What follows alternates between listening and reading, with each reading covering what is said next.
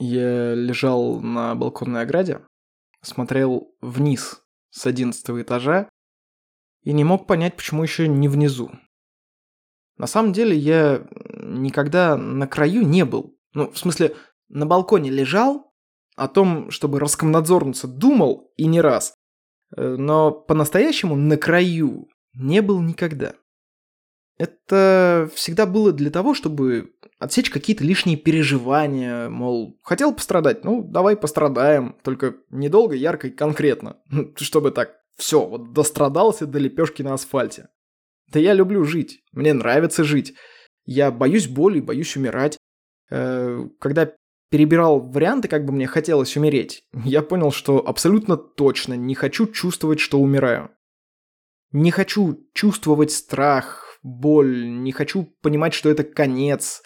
Все, баста, механика нет, кино не будет. Но гарантировать-то этого нельзя. Всегда есть крошечный риск, что что-то пойдет не так, как бы я ни подготовился. Есть даже шанс выжить, а это еще хуже. Я был на краю несколько раз. И мне правда казалось, что я готов прыгнуть или сделать что-то другое. Это сейчас я понимаю, что я себя обманывал и специально вот так наводил на себя такой ужас перед смертью, что жить хотелось сильнее.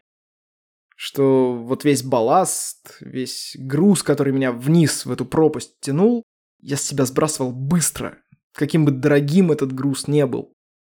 Я действительно сбрасывал с одиннадцатого этажа свою жизнь, но ту, которой мне не хотелось жить.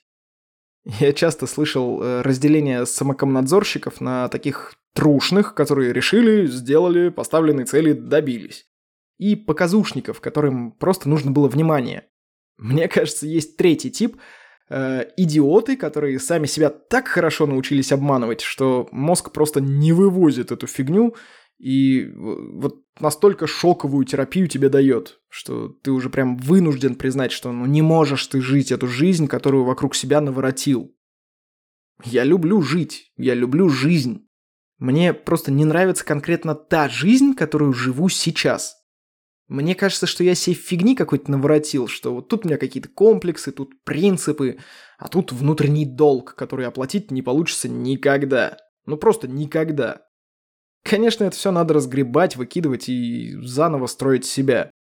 Только жизнь моя уже идет. Я уже здесь кому-то что-то должен, кому-то вот здесь обязан, а вот в этих обстоятельствах никак иначе не могу поступить.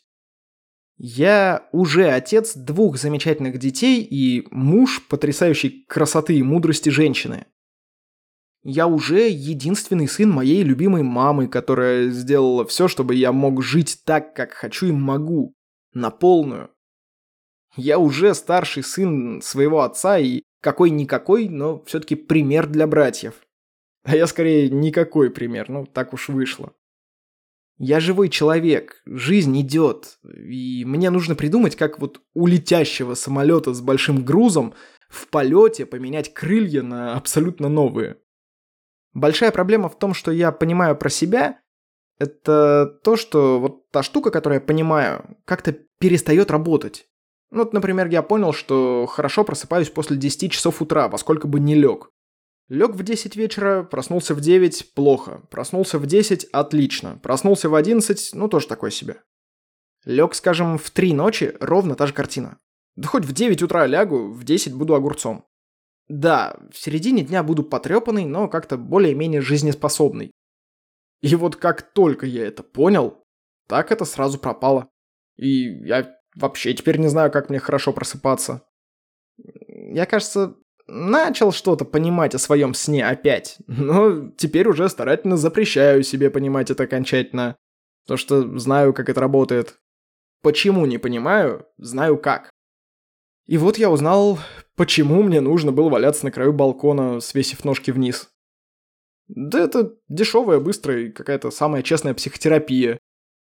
Мой внутренний психотерапевт просто меня за шкирку на кушетку с офигенным видом вытащил и прям спросил, жить хочешь? И я как-то вот всегда хотел. Но всегда не хотел именно ту жизнь жить, которая была на тот момент. И приходилось как-то отделять зерна от плевел всегда. И это всегда работало, и я всегда с этим справлялся. И сейчас я понял, как это работает и почему. И давно уже не практиковал такую шок-терапию, и вряд ли получится еще. Оно работать перестало. Да и как-то проверять не хочется, честно сказать. Но на балкон я все-таки пойду. Кофе попью.